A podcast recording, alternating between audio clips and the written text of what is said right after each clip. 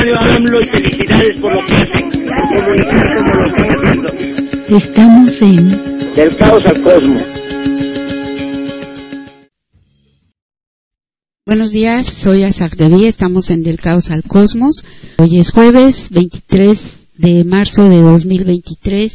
Ya estamos aquí con mi camarada Jorge y acaban ustedes de escuchar el discurso, una- un fragmento nada más de lo que dijo respecto al artículo tercero constitucional Francisco J. Mújica y ya se dieron cuenta que no se andaba por las ramas. Ese era Francisco J. Mújica. Jorge, buenos días, ¿cómo estás? Bien, bien, buenos días a ti y a todos los compañeros que nos acompañan el día de hoy. Bueno, pues después de una ausencia, pues aquí estamos nuevamente, eh, pues para platicar un poquito de lo que ha ocurrido en fechas recientes. Y bueno, es muy interesante escuchar este discurso en el constituyente. Y mira, me parece que uno de los legados más importantes de las mañaneras es esta recuperación de figuras históricas que estaban olvidadas, como se decía en la, en la conversación que también nos compartiste en la mañana, como Música o el mismo Felipe Ángeles. Eran personajes un tanto olvidados, pero ahora tenemos la oportunidad y la motivación de conocer un poco más y darnos cuenta del legado tan importante, del ideario tan importante que tienen ahora para lo que es la función de esta cuarta transformación. Así es, Jorge. Estemos donde estemos, estamos con el presidente López Obrador, con la cuarta transformación, pero hay tantas cosas, Jorge, acá, la concentración. ¿Tú estuviste por ahí, Jorge? Sí, por ahí anduvimos y mira que realmente, eh, aunque tengamos ya en la historia personal muchas actividades de este tipo acompañando al máximo dirigente de este movimiento, pues no deja de sorprendernos el poder convocatoria que tiene eh, después de varios años de gobierno, cuando generalmente se pensaba que el gobierno desgasta, vemos que cuando un gobierno humanista eh, se ejerce de esa manera, pues el poder no desgasta, el poder fortalece. Justamente como lo dices, en lugar de desgastarse, se hace más fuerte. Y justamente de eso nos habla Fabricio Mejía hoy, y yo estoy totalmente de acuerdo, supongo que tú también, Jorge, de qué nos dijo, qué tan importante es lo que nos dijo el presidente López Obrador en esta vez, en esta locución que dirigió a todos en conmemoración al 18 de marzo. Estamos, fíjate qué interesante, porque no sé si pudiste escuchar eh, lo que se habló acerca de este personaje que yo siempre admiré muchísimo desde que estudiaba derecho por esto de, del constituyente del 17. Mújica fue uno de los más aguerridos en ese constituyente, pero él ya tenía una trayectoria revolucionaria y después continúa con el presidente Cárdenas. Se dice que él fue el presidente que no tuvimos en este análisis que hacen a raíz del libro que escribió. Ahora les digo quién fue. Y por cierto, ella le había puesto La patria pudo ser flor, algo así, que era una frase de Mújica. Paco Ignacio prefirió que se llamara el presidente que no tuvimos. De todas formas, el libro ya había sido publicado así, me parece que en el Instituto de Antropología e Historia, pero ahora en el Fondo de Cultura se puede encontrar y yo creo que vale la pena leerlo por lo que escuchamos acá. Y este paralelismo con una situación tan fuerte como la que se vivió durante aquellos momentos de la nacionalización del petróleo y que el mundo ardía, y también hoy, Hoy el mundo arde, Jorge, y arde nuestro país, y son muchas las cosas que se han hecho, y es mucho lo que molesta a esta derecha infame. Y entonces nos invita Fabricio a escuchar al presidente. ¿Qué está diciendo? Y dice Fabricio, ¿y qué? ¿Qué tan importante es que un asunto nimio como la quema de un Judas viene a hacer que se pongan de acuerdo, que se coordinen Fecal, su mujer, la Suprema Corte, Lencho, eh, el del INE y todos los demás que ocultan con esto que hacen que construyen nada más para desviar la atención de lo fundamental. ¿Estás de acuerdo con esto que dice Fabricio? Claro, eh, completamente de acuerdo. Bueno, es, difícil a los que caminamos de este lado no estar de acuerdo con sus opiniones y sí realmente en este evento del día 18, para empezar, si me permites un comentario personal, cuando andamos ahí a ras de calle se pierde un poquito la capacidad de dimensionar eh, la del movimiento. Realmente en estos momentos me parecía que estaba un poquito más desorganizado que en ocasiones anteriores, pero entonces, entonces no sabíamos que se iba a ver de de medio millón de personas. Entonces es muy, muy importante entender que tanta gente reunida en la Ciudad de México obviamente dificulta más las cosas, pero a pesar de ello, a pesar de esta cantidad de gente y la desesperación de algunos por querer salir de la plancha, y algo que tampoco se ha mencionado en los medios, es que fue una movilización, pues como lo es en los reportes policíacos, absolutamente blanca. Yo no he leído nada acerca de lesionados desmayados y mucho menos como ha acontecido recientemente, por ejemplo, en Corea, de incluso fuertes por eh, la cantidad de gente que se reúne en un solo sitio. Esto es uno de los puntos que debemos destacar y ya es en cuanto a la cuestión puramente de movilización. El discurso realmente, considero yo, tiene varios planos de análisis. No se puede analizar desde una sola perspectiva.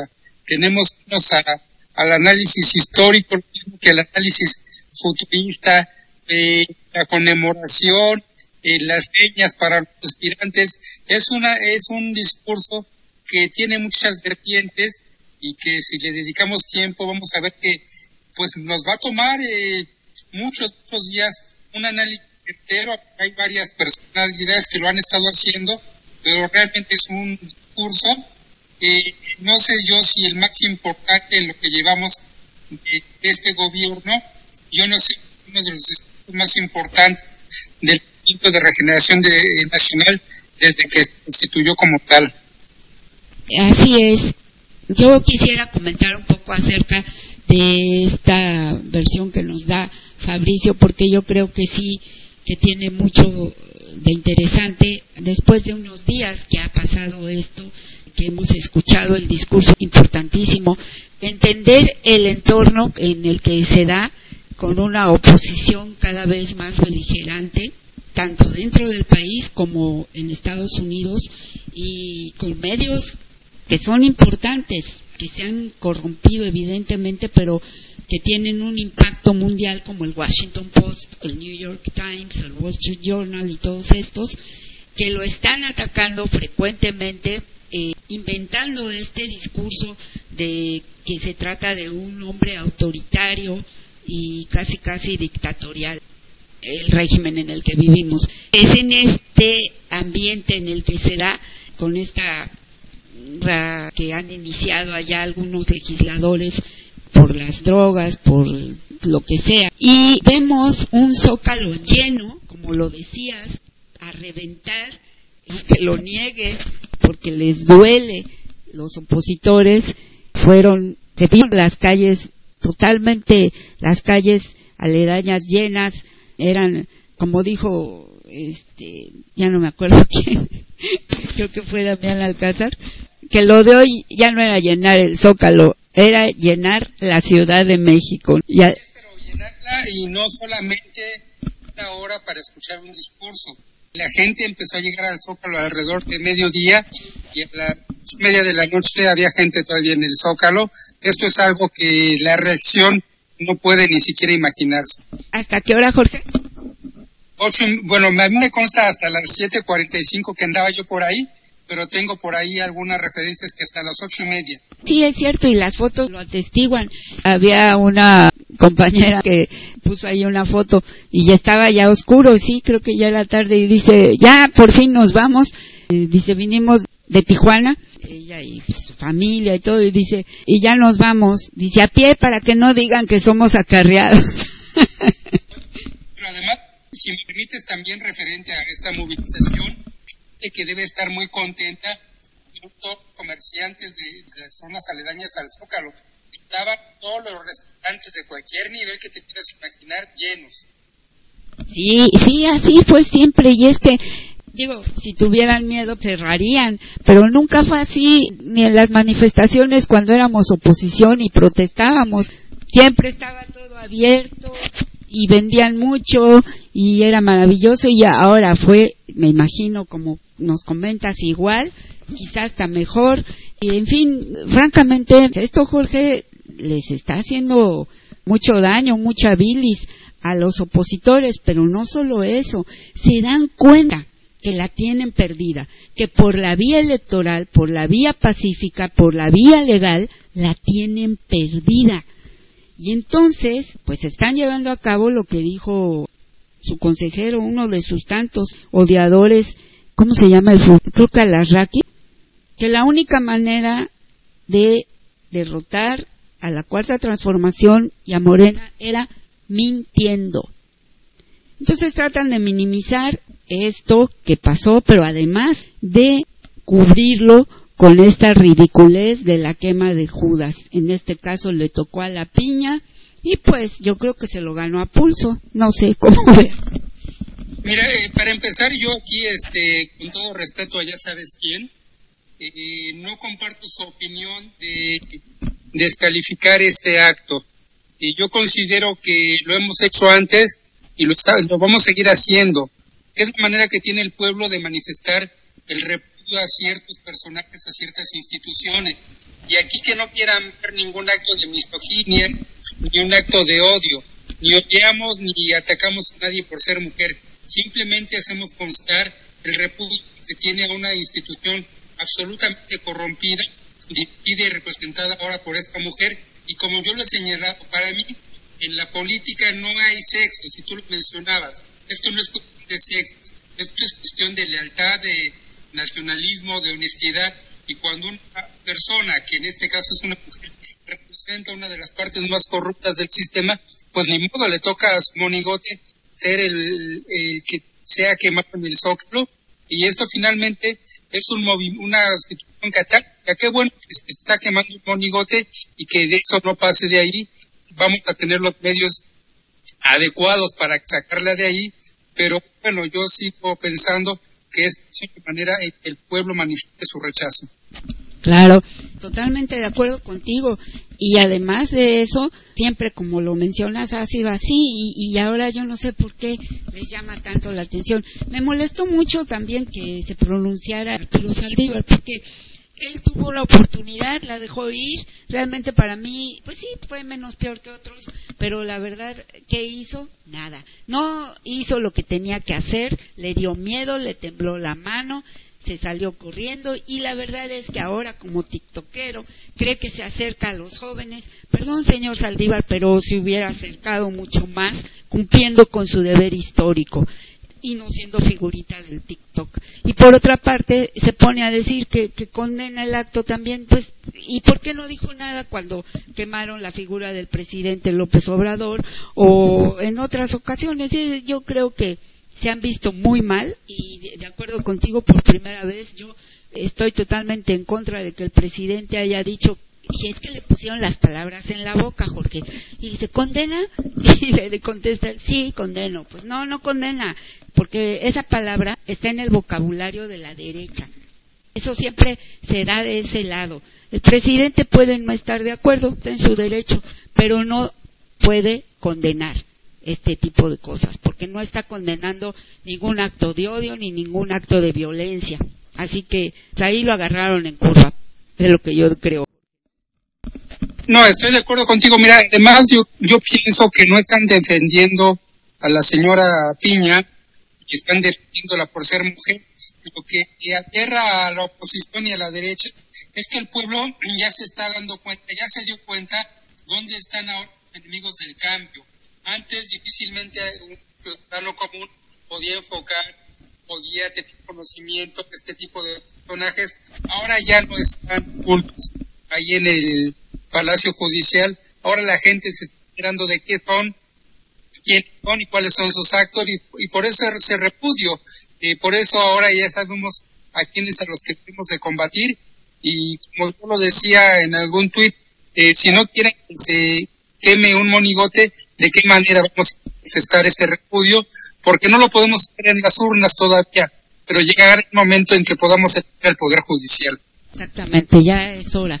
Y justamente estos debates remontan a estos que escuchábamos entre Paco Taibo, Francisco Estrada. Francisco Estrada también es un gran historiador, yo lo entrevisté en varias ocasiones aquí en Del Caos al Cosmos, él es muy apasionado, la autora del libro, debatieron, si te diste cuenta, debatieron fuerte y en ese momento estaban también evocando los debates que se daban entonces. En la propia izquierda, quienes repudiaron a Mújica, este que era verdaderamente un jacobino, como dijo Taibo, y un hombre muy radical que según ellos era el candidato de Trotsky. Y así, en la misma izquierda se dan estos debates. Por eso es que así es esto. Hay matices, a veces contrastes, pero ni modo. Y sobre todo dentro de la izquierda, por supuesto. Pero lo que es lamentable es que eso nos impida trascenderlo y llegar a culminar mejores causas. Eso sí es imperdonable. Eso es lo que no debería de ocurrir en este país. Eso es lo que yo temo, porque por ejemplo ahora, ¿no? Que critico acremente a Arturo Saldívar. Bueno, pues sí, le concedo que sí, que es un hombre bastante moderado, diría yo, pero no lo podría considerar de derecha. Sin embargo, hay muchas cosas que le critico y que no acepto de él. Pero una vez que tenemos que unirnos en aras de un proyecto de nación, claro que hay que sumar, eso hay que entenderlo muy bien.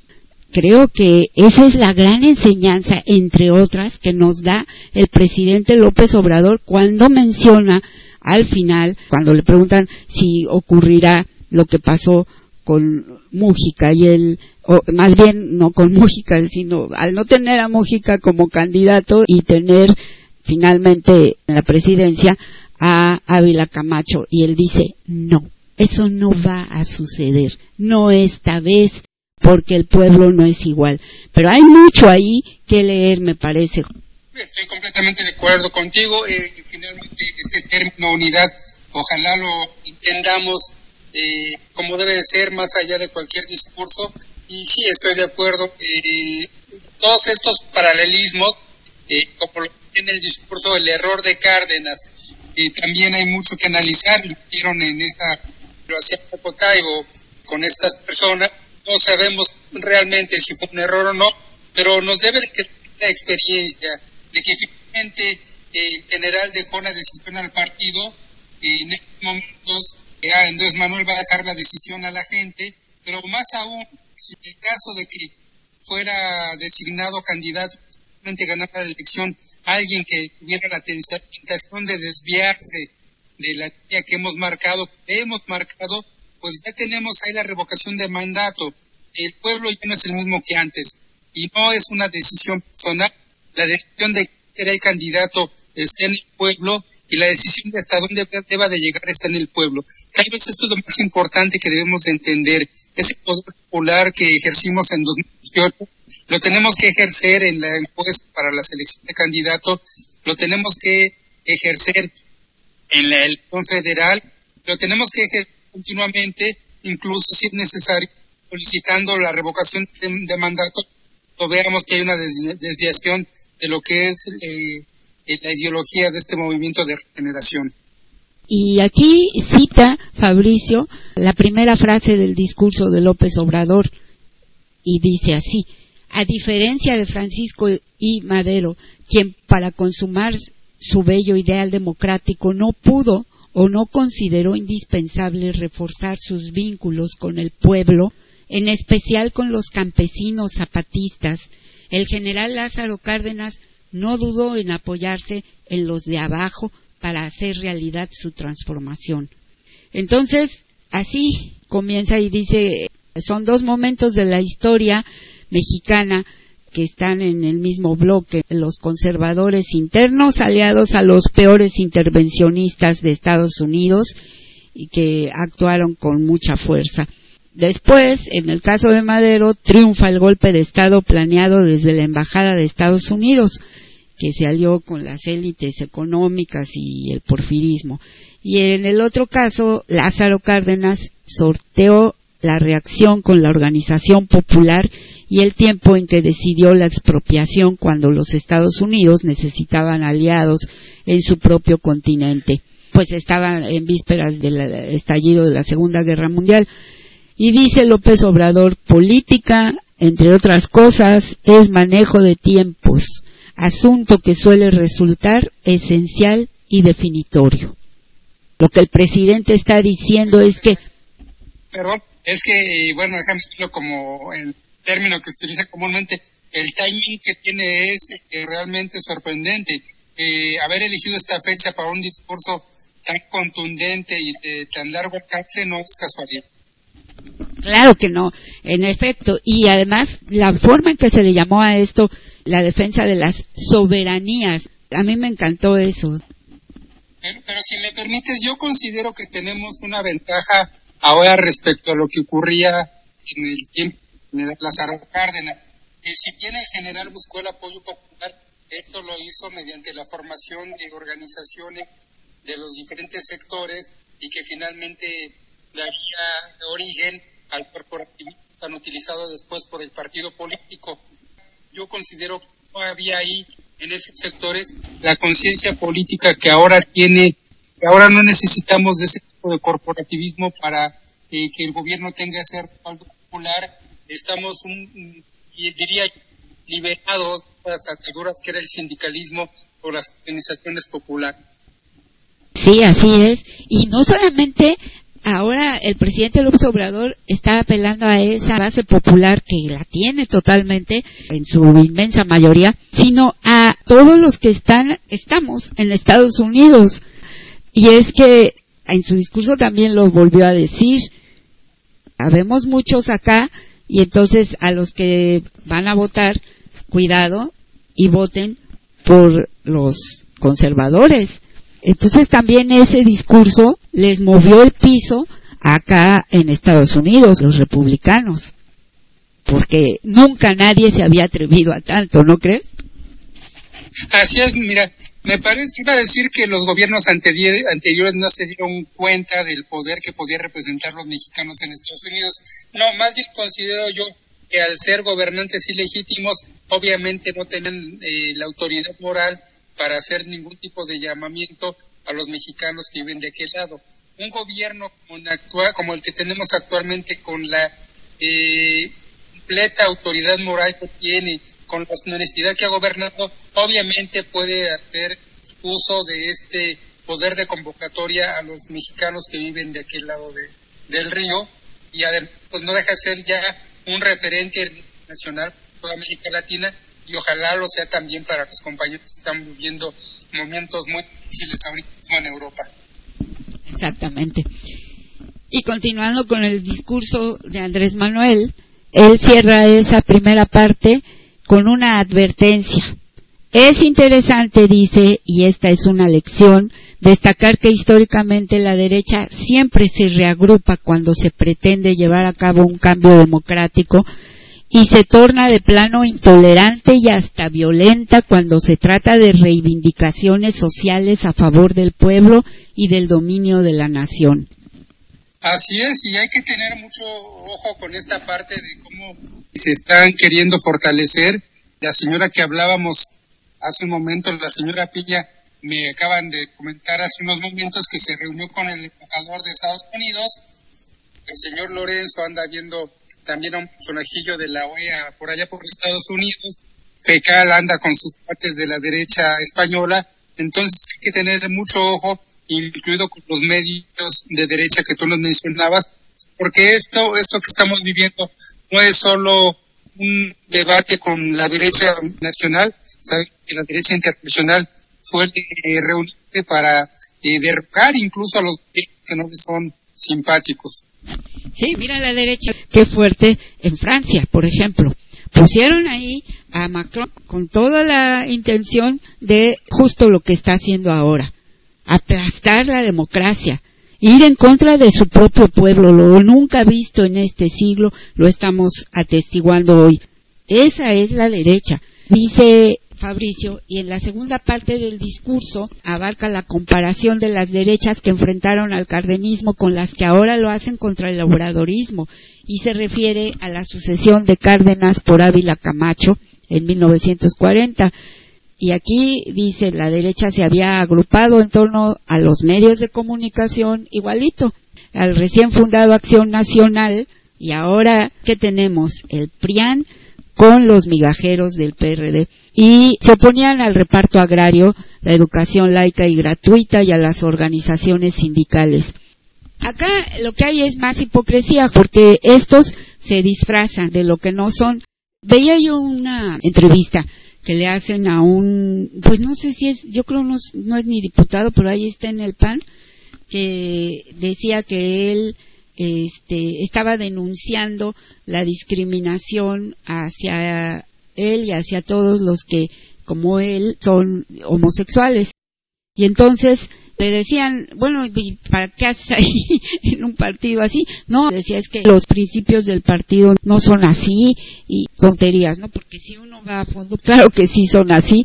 No sé cuál sea la intención de esta gente realmente al hacer eso, pero absurdo. Él nunca va a tener ni el reconocimiento ni el respeto porque sencillamente no está en la naturaleza de los conservadores respetar irrestrictamente a todo mundo como debe de ser ellos no son así, son intolerantes por naturaleza. Nada más que son los hipócritas y dan otra cara y hoy en día mienten y se ponen máscaras y a veces la gente cae en sus trampas.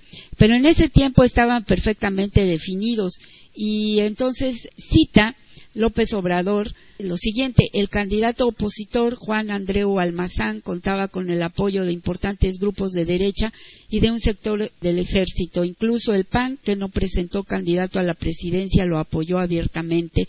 Al final de la jornada se reportaron 30 muertos y 127 heridos. Sin embargo, poco después, Almazán claudicó y sus partidarios empresarios políticos de derecha se entendieron y pactaron por concesiones y prebendas con el nuevo gobierno de Ávila Camacho. A partir de entonces empezó a abandonar el auténtico ideal revolucionario y las acciones en beneficio del pueblo, aunque debe admitirse que esa alianza entre el poder político y el poder económico tal vez evitó la guerra civil y mantuvo la paz social si con Porfirio Díaz imperaba la paz de los sepulcros, luego del gobierno del presidente Cárdenas se instauró la paz de las componendas y de la corrupción. Lo que no clarifica López Obrador es que ante la beligerancia de la derecha, Ávila Camacho, que era un moderado, echó mano de la razón instrumental del cálculo político entre costos y beneficios y no sus principios para aplacarla y ello conduce al debilitamiento de la Revolución Mexicana. Sigue diciendo Fabricio, el presidente pronuncia una frase que hicieron a más de uno quererle poner nombre a un nuevo Ávila Camacho cuando dijo, en esta breve historia hay enseñanzas mayores. La principal es que solo con el pueblo, solo con el apoyo de las mayorías, se puede llevar a cabo una transformación popular para hacer valer la justicia y enfrentar a los reaccionarios que se oponen a perder privilegios.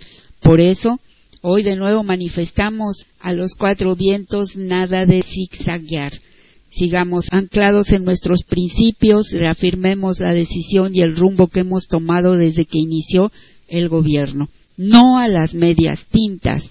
No aceptaremos nunca que en México se imponga una minoría a costa de la humillación y el empobrecimiento de las mayorías. Esto, creo yo, es una de las partes cruciales del discurso del presidente, si no la más importante. Hola, hola, oye, te pierdo con y sí, oigo con eco. Pero eh, de aquí hay dos cosas que quisiera yo, si me permiten destacar.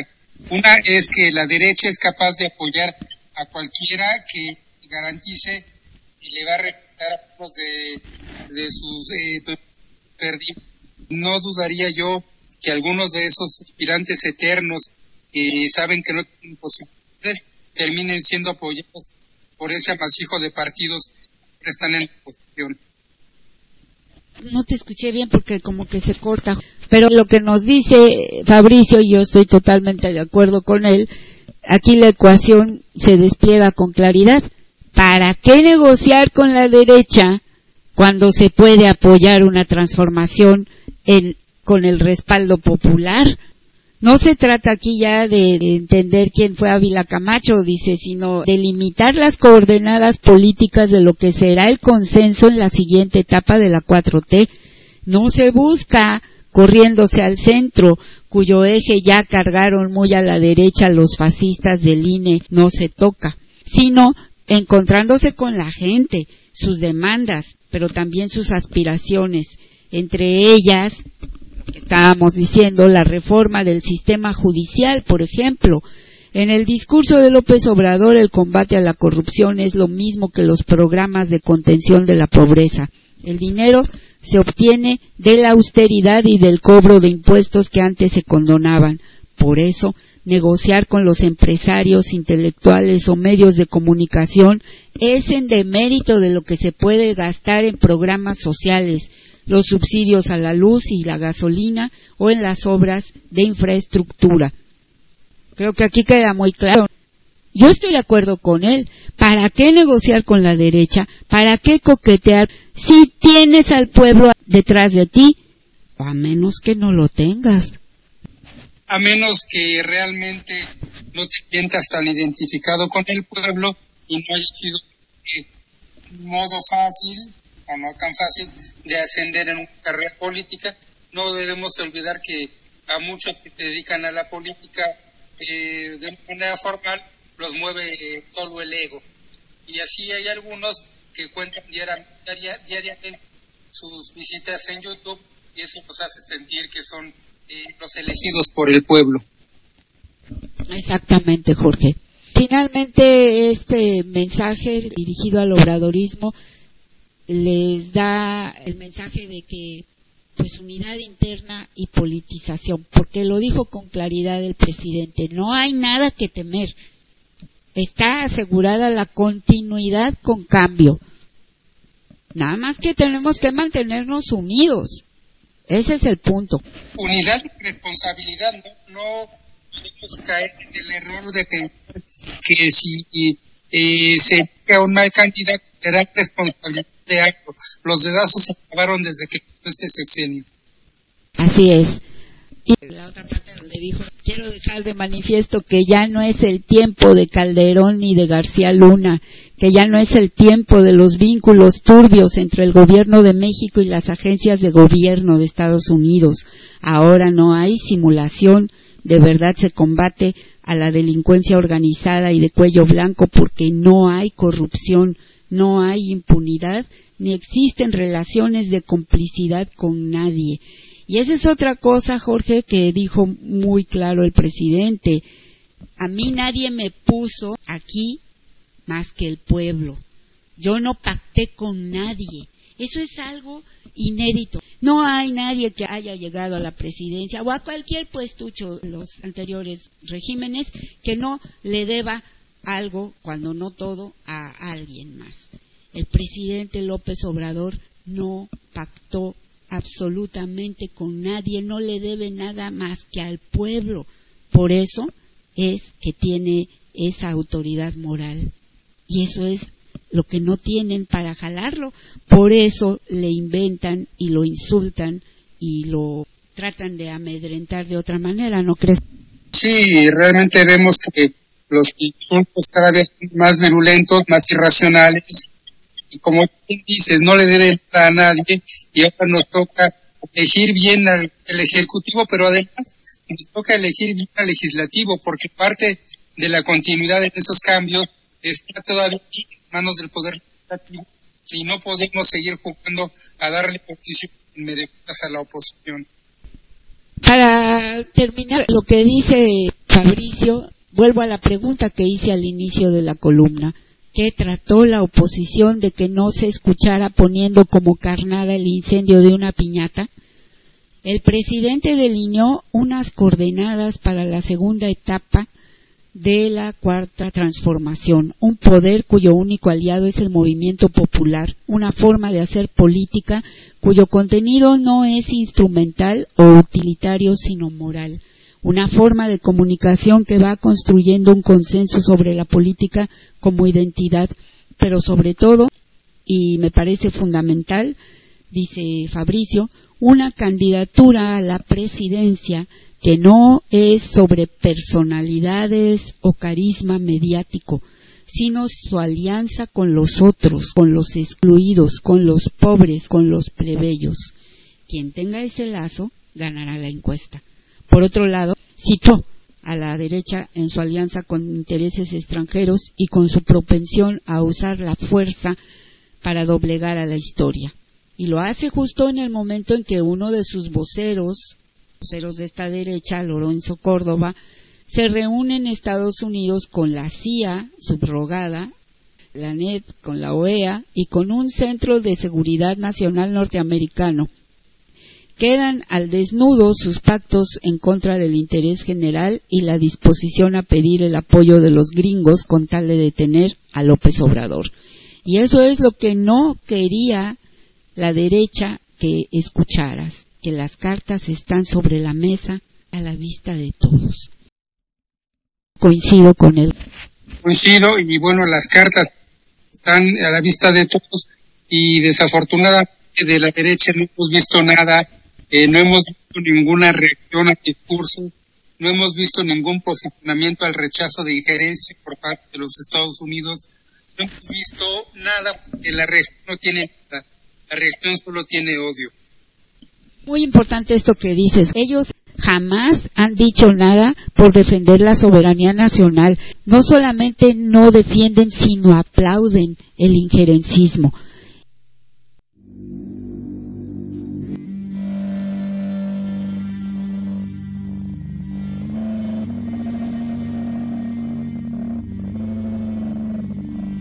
Radio AMLO la izquierda se levanta.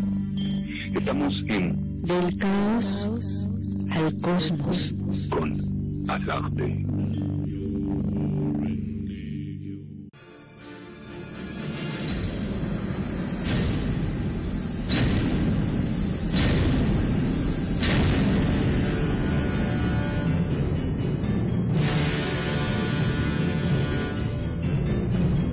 La revolución ha llegado a México la revolución de las conciencias.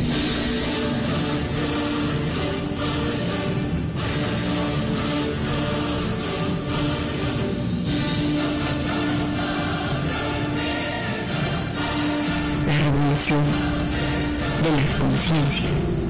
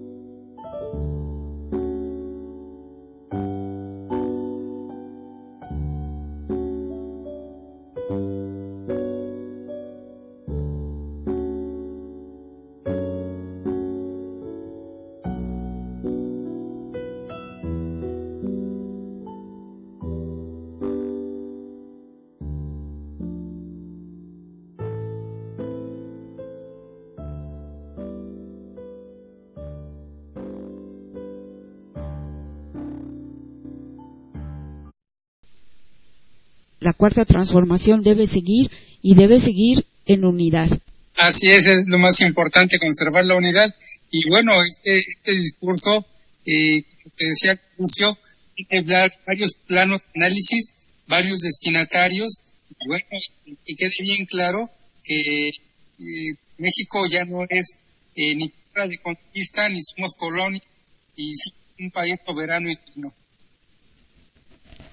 Así es aquí lo tengo, es el libro sobre el cual debaten Paco Ignacio Taibo y Francisco Estrada, la propia autora del libro. El libro es La patria ha podido ser flor, así se llamó antes, y ella es Ana Rivera Carbó. Este libro cambió de nombre, ahora se llama El presidente que no tuvimos y lo edita el Fondo de Cultura, cuesta 140 pesos. La patria ha podido ser flores, una frase de Francisco J. Mújica que la autora había escogido para titular a su libro. Ahora tenemos que ver lo de las próximas elecciones que ya están a la vuelta en junio, ¿verdad? En junio, para este domingo, se van a registrar los candidatos de Morena oficialmente para el Estado de México, Delfina Álvarez, para Coahuila eh, Guadiana, no me acuerdo cómo se llama, pero ya serán candidatos oficiales, dos meses de campaña, y los números se encuentras en el Estado de México dan una amplia ventaja a Delfina Álvarez. Aquí mucho cuidado porque... ¿No es Delfina Gómez? Perdón, Delfina Gómez, perdóname. Sí. Gómez Álvarez, no sé por qué estoy cambiando. Perdona, Delfina. Eh, le dan una amplia ventaja, pero no hay que confiarnos porque aquí eh, pues vamos a tener que vernos, tener que vencer al corporativismo de cada uno de los partidos, a sus mañas, a su acarreo, a su manipulación, a la tarjeta. Realmente es elección de Estado y pues hay que salir a votar porque es muy, aunque tenemos una ventaja importante en las encuestas, es que nos debe de hacer confiarnos. Ya el candidato, pues no sé si amarillo vestido de azul azul amarillo de naranja, ya no sé en qué quedó, Juan, no sé qué, pues ya declararon que no van a competir. ¿Por qué? Esto parece que amplía la ventaja de, de Delfina, pero es una elección muy importante, entonces hay que estar muy atento. Toda la guerra sucia que va a continuar. En Coahuila parece que la cosa está un poquito más complicada por esa decisión del PRI con candidato único. Se entrecorta mucho. Deja moverme un poco, pero no lo estoy haciendo. Ahora mismo se oye bien, pero hace ratito se oye así entrecortado. No, no se, no se dice tanto. Sí, gracias. Lo de Coahuila es una lástima con el berrinchito del fulano otro. Pero he visto las encuestas y parece ser que Morena va adelante también. Y no se diga en el Estado de México que va doña Delfina pero arrasando. Yo espero que así sea. Ya sería el colmo que viendo la porquería en la que han convertido el Estado de México, que ya ves que hasta le dicen el establo de México, y no es por falta de respeto a los mexiquenses, sino es que es una porquería la que ha hecho en 100 años el PRI, y yo creo que ya es justo y necesario que la gente salga a votar por un verdadero cambio.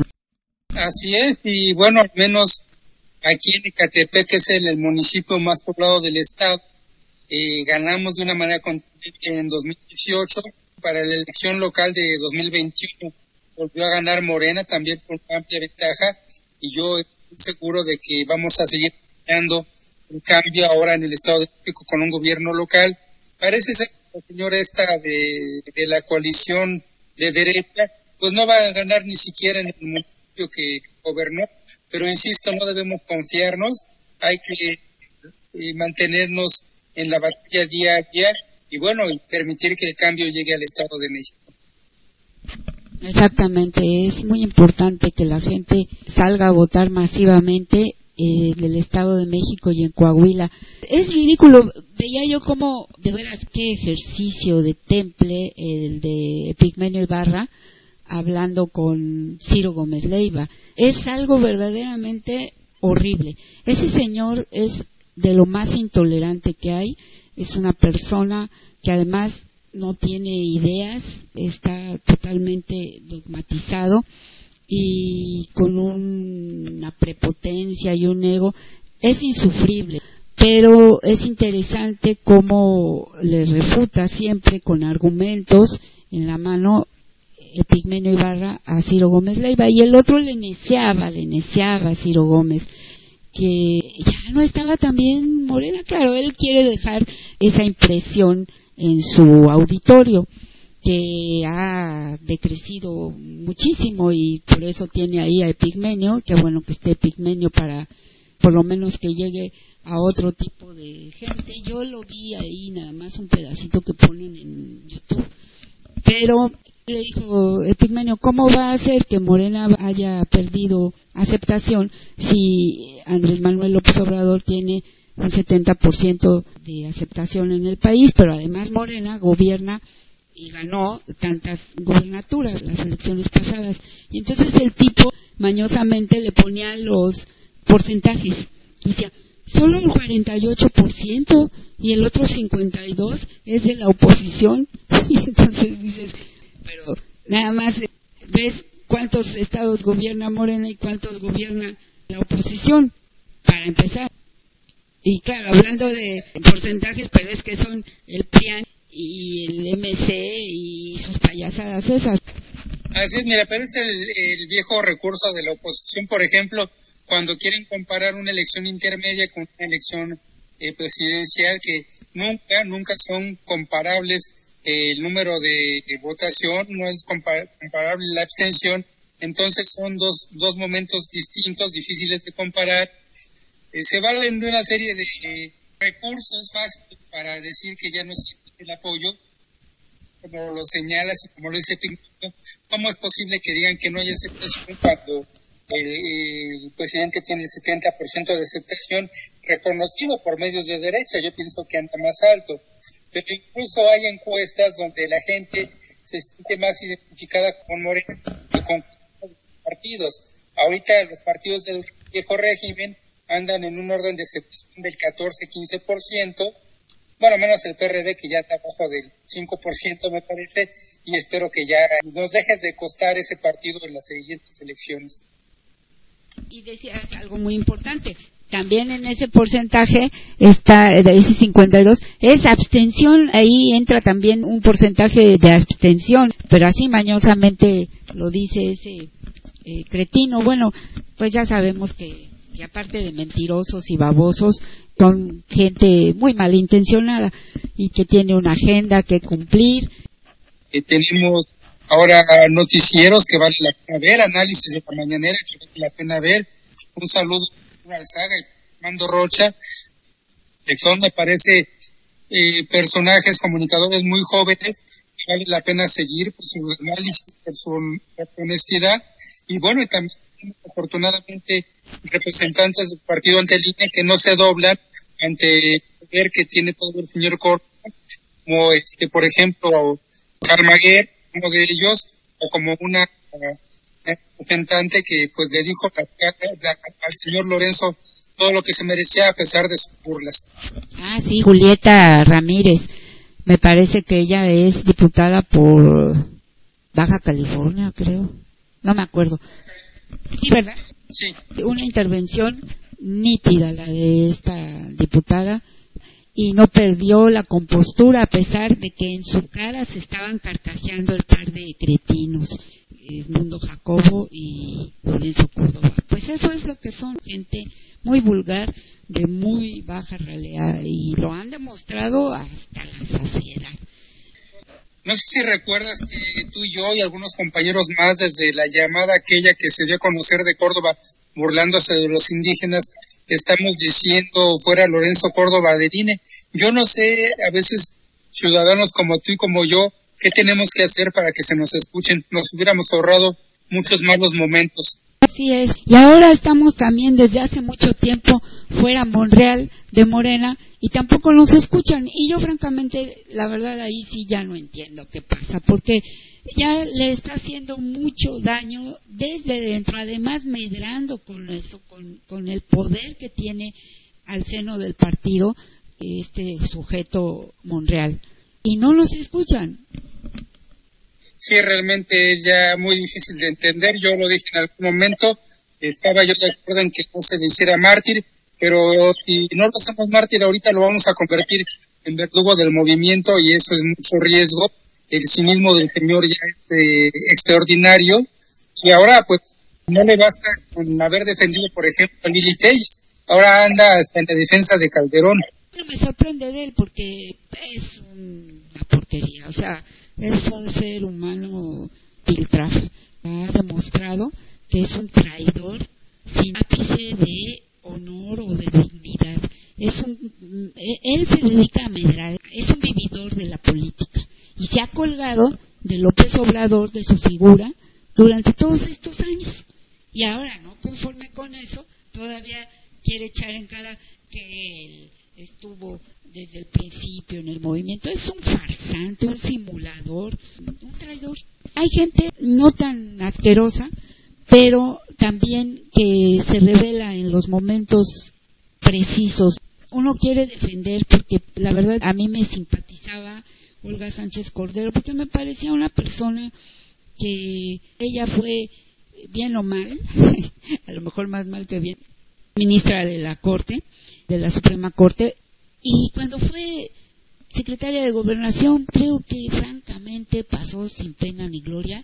He visto mucho más energía, mucho más trabajo político por parte de Adán Augusto y ahí se notó absolutamente la diferencia. Entonces la señora creo que interrumpió un poco el flujo que debió haber en la cuarta transformación, estando en un puesto clave y lo dejó pasar. Y la otra es que ya como senadora la vemos bailando al son de Monreal. Y ahora, para mí, la gota que derramó el vaso fue que se pronunciara defendiendo a la señora Piña, cuando nunca lo hizo con el presidente de la República. Entonces, la verdad, sí, allí empiezas a ver también cómo se desdibujan ciertos personajes. Y ese es lo malo de ser centrista y moderadito que a la hora de la hora te revelas como lo que realmente eres. A muchas camaradas yo sí les haría una un señalamiento eh, que no por sostener una postura de defensa de la mujer eh, defiendan cosas indefendibles como es la señora Piña. Exacto, no tiene, no tiene que ver que sea mujer. Sí, en ocasiones hay que hacer a un lado, como le dicen ahora, la sororidad femenina y poner las cosas y llamar las cosas como debe de ser por su nombre. No porque la señora sea mujer, podemos decir que se le ataca por misoginia o que eh, me parece que hay que tener mucho cuidado. Deben ser feministas, aunque yo estoy luchando por un régimen sin etiqueta, pues si quieren ser feministas, lo sean, pero de una manera inteligente.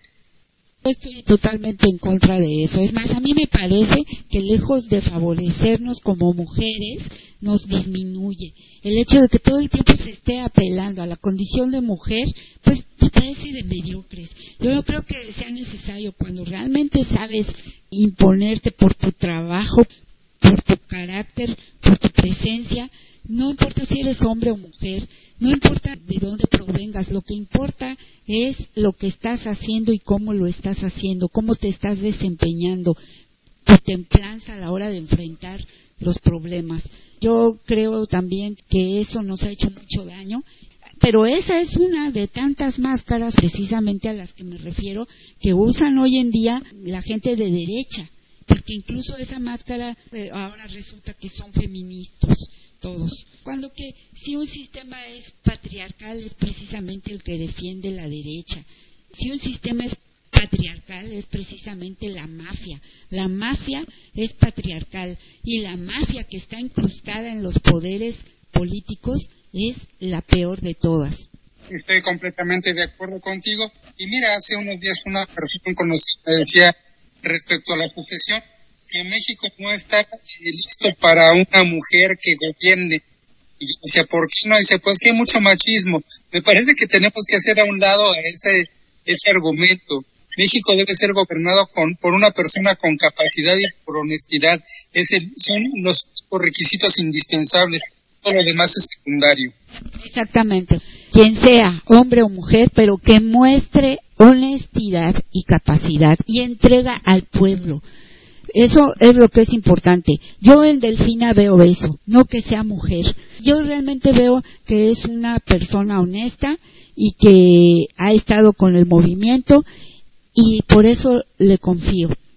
Ya que sea mujer, bueno, qué bueno que en algunas despierte simpatías por eso. A mí me parece que eso es irrelevante a la hora de ejercer el poder porque se ha visto que hay cada mujer en el poder que da más miedo que un hombre. Qué bueno que lo mencionas porque tenemos ejemplos desde Margaret Thatcher hasta Condoleezza Rice. sí, justamente. Bueno, y aquí la así llamada maestra, el Baester, ese tipo de personas del sexo femenino ejerciendo el poder dan miedo. Sí, mucho miedo. Sí, la verdad, y la piña es una de ellas. Mira, yo le veo, a mí me da esta cosa cuando le veo la cara, porque, por ejemplo, ese desplante de quedarse sentadota cuando el presidente no tiene ni siquiera elegancia. Es una de las, otra de las cosas que se ha perdido, la elegancia. La elegancia en el buen sentido, no me refiero a, a un atributo de una cierta clase, no. La elegancia como discreción, como comportamiento sobrio. A eso me refiero. La manera en que lo justificaron por la separación de poderes, cuando la separación de poderes implica el respeto a los poderes, lo que hizo esta señora fue faltarle el respeto al poder ejecutivo. Entonces, esos argumentos de la derecha a veces están tan difíciles de entender y es una persona muy soberbia, no sabemos finalmente con qué y cuál es su tarea ahí en la corte, pero sí sabemos que nos va a estorbar mucho y ojalá, ojalá el cambio nos se dé más rápido de lo que esperamos. Ojalá que sí, es indispensable que seamos nosotros quienes elijamos a los que representan ese poder, porque hoy en día solo se representan a sí mismos y a lo peor de lo peor. Por eso eso de que ella parece que está representando más bien a los narcos, se lo ganó a pulso porque llegando, llegando, soltó a tres. Y la verdad, a tres que tenían bastante bien documentado su historial delincuencial. Así que, francamente, y no es, parece, y lo que parece en política, cuidado porque casi siempre es. Pues mira, fíjate que yo, eh, con todo esto de, del INE, eh, del poder eh, tan injustificado que le dio a esta institución autónoma, y yo entiendo eh, hubo un momento en la política de este país en que la ciudadanía no confiaba en las acciones del gobierno y por eso empezaron a surgir un montón de organismos, eh, organismos no gubernamentales para de alguna manera justificar o dar eh, un margen de acción al gobierno. Desafortunadamente, como eran eh, surgidas de un gobierno corrupto, se corrompieron también y surgió entonces un gobierno paralelo. Un gobierno paralelo que, en el que el Instituto Nacional Electoral no solo se limitaba a un organismo administrativo para eh, contar los votos, organizar las elecciones, sino que ahora pues parece que era un organismo diseñado para dirigir la vida pública del país. A mí me llama mucho la atención que en las mañaneras en canales abiertos de televisión cada, cada, cada hora se interrumpe la señal comerciales del INE. Por indicaciones del INE tenemos que perdernos algunos segundos de la información que estamos recibiendo. Eso a mí me parece totalitario. Lo es. Me imagino que esos cortes abruptos son por eso, porque es orden del INE, pero totalmente fuera de toda lógica. Ellos han confundido autonomía con soberanía ellos ni siquiera son un poder, no son el legislativo, ni el ejecutivo, ni el judicial. Son un instituto autónomo, pero autonomía no quiere decir soberanía. No son un gobierno electo, no son un país dentro de otro país, ni un poder omnímodo. Alguien tendría que ponerles el alto. En este caso a mí me parece que el poder legislativo. Pero el poder legislativo ha estado cediendo y si tú te das cuenta, el poder judicial está invadiendo la esfera de lo legislativo. Ahora justamente con lo de la ley electoral, el llamado Plan B, están invadiendo la esfera del legislativo y están queriéndose imponer al poder ejecutivo. Entonces estamos viviendo, yo le llamaría un choque de poderes. ¿Y qué pasa aquí con el legislativo que tiene facultades amplias en este sentido para poner en su lugar a institutos como el INE? Pero además en esta cadena de absurdos es el, el poder del INE que resulta que una identificación que te puede servir para votar parece ser que es la única que te reconoce como mexicano y la única que he recibido en todas partes y la que le sirvió en estos momentos a la reacción para convencer a la gente de apoyarle en sus manifestaciones. Yo en su momento, hace mucho tiempo, me opuse a que el gobierno o los gobiernos que teníamos tuvieran eh, especie de, de identificación única, una cédula de identidad, porque no confía en esos gobiernos. Me parece que estamos viviendo un momento en que el gobierno federal debe, debe de usar esta cédula de identidad con la CUR que ya tenemos y que la, identificación del INE sirva para servir únicamente para votar, que parece que sin tu INE no existe. Esto me parece es un absurdo que debemos de modificar lo antes posible. De acuerdo. Tú comentabas que por qué no la CURP, una tarjeta de la CURP con nuestros datos biomédicos, como le dicen. Así es, mira, y ahora con la tecnología, pues que le pongan huellas digitales, huella de de la firma, que le pongan todo lo necesario, pero que no vivamos atados a la identificación del INE. Eso fue lo que le dio tanto poder. Así es. Resulta que ni la cartilla, ni la licencia, ni el pasaporte te lo reciben si no viene acompañada con la del INE. Ahora que estuve en México, justamente muestro el pasaporte, la matrícula consular, que dijeron que ya sería una forma, ¿te acuerdas? de identificación, especialmente para quienes vivimos fuera, porque es que es un documento oficial que no te lo dan si no presentas tu acta de nacimiento, etcétera. Entonces, y aunque tenía la del INE, la presenté a propósito al final, pero además traía la dirección de acá, porque pues ni modo. Entonces es un relajo. Y luego las huellas digitales y todo esto. Ahí sale la cuestión, como dice Jeremías, es que es el negociazo. Ellos le cobran a los bancos cada vez que ven lo de las huellas, y a todos cuando vas por un teléfono celular, te hacen la misma payasada de tocar el piano ahí, como si fueras delincuente, para sacar un celular. Es que ellos cobran. Entonces es además el negocio. ¿Y por qué eso? En efecto, como bien dices, debe de ser una tarjeta expedida por la Secretaría de Gobernación. Sí, por el gobierno federal, no por una institución autónoma. Finalmente los derechos se asustaban de que los datos de los ciudadanos los tuviera gobernación, pero pues no necesitan que los tenga el INE, los tengan los bancos, los tenga Telcel, los tengan las tiendas comerciales, los, tiene todo mundo y nadie dice nada.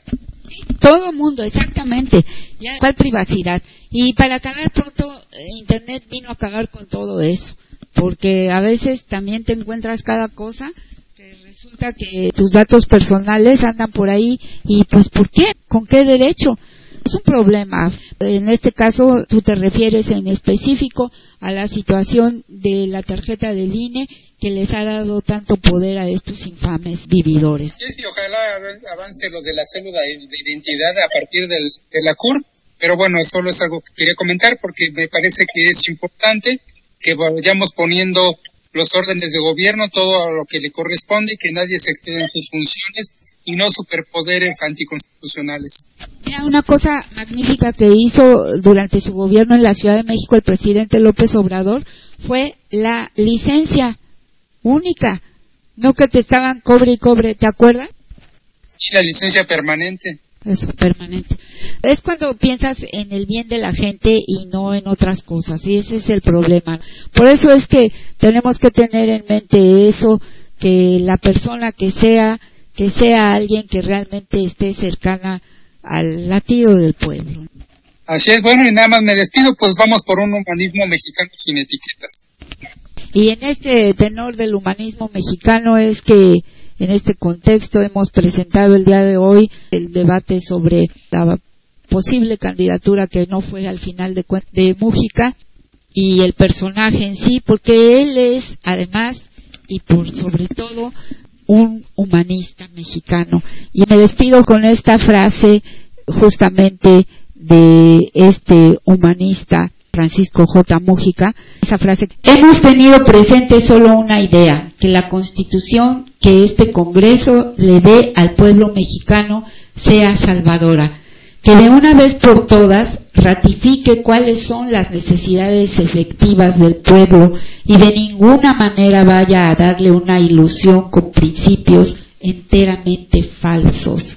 Eso fue lo que dijo Francisco J. Mujica cuando fue diputado constituyente. Es un personaje que, empezamos a recuperar, como decía yo, y hay muchos personajes que han sido relegados. Vamos a recuperarlos, vamos a estudiarlos y pues vamos a platicar un día de estos personajes que nos han recordado la cuarta.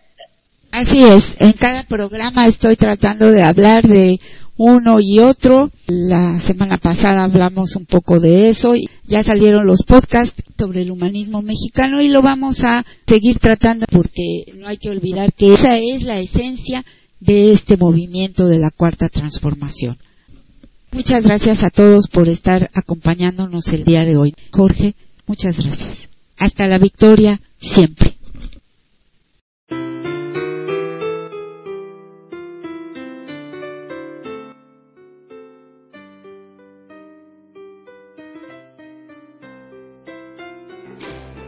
Entonces, camaradas, hay que revolucionar ahora.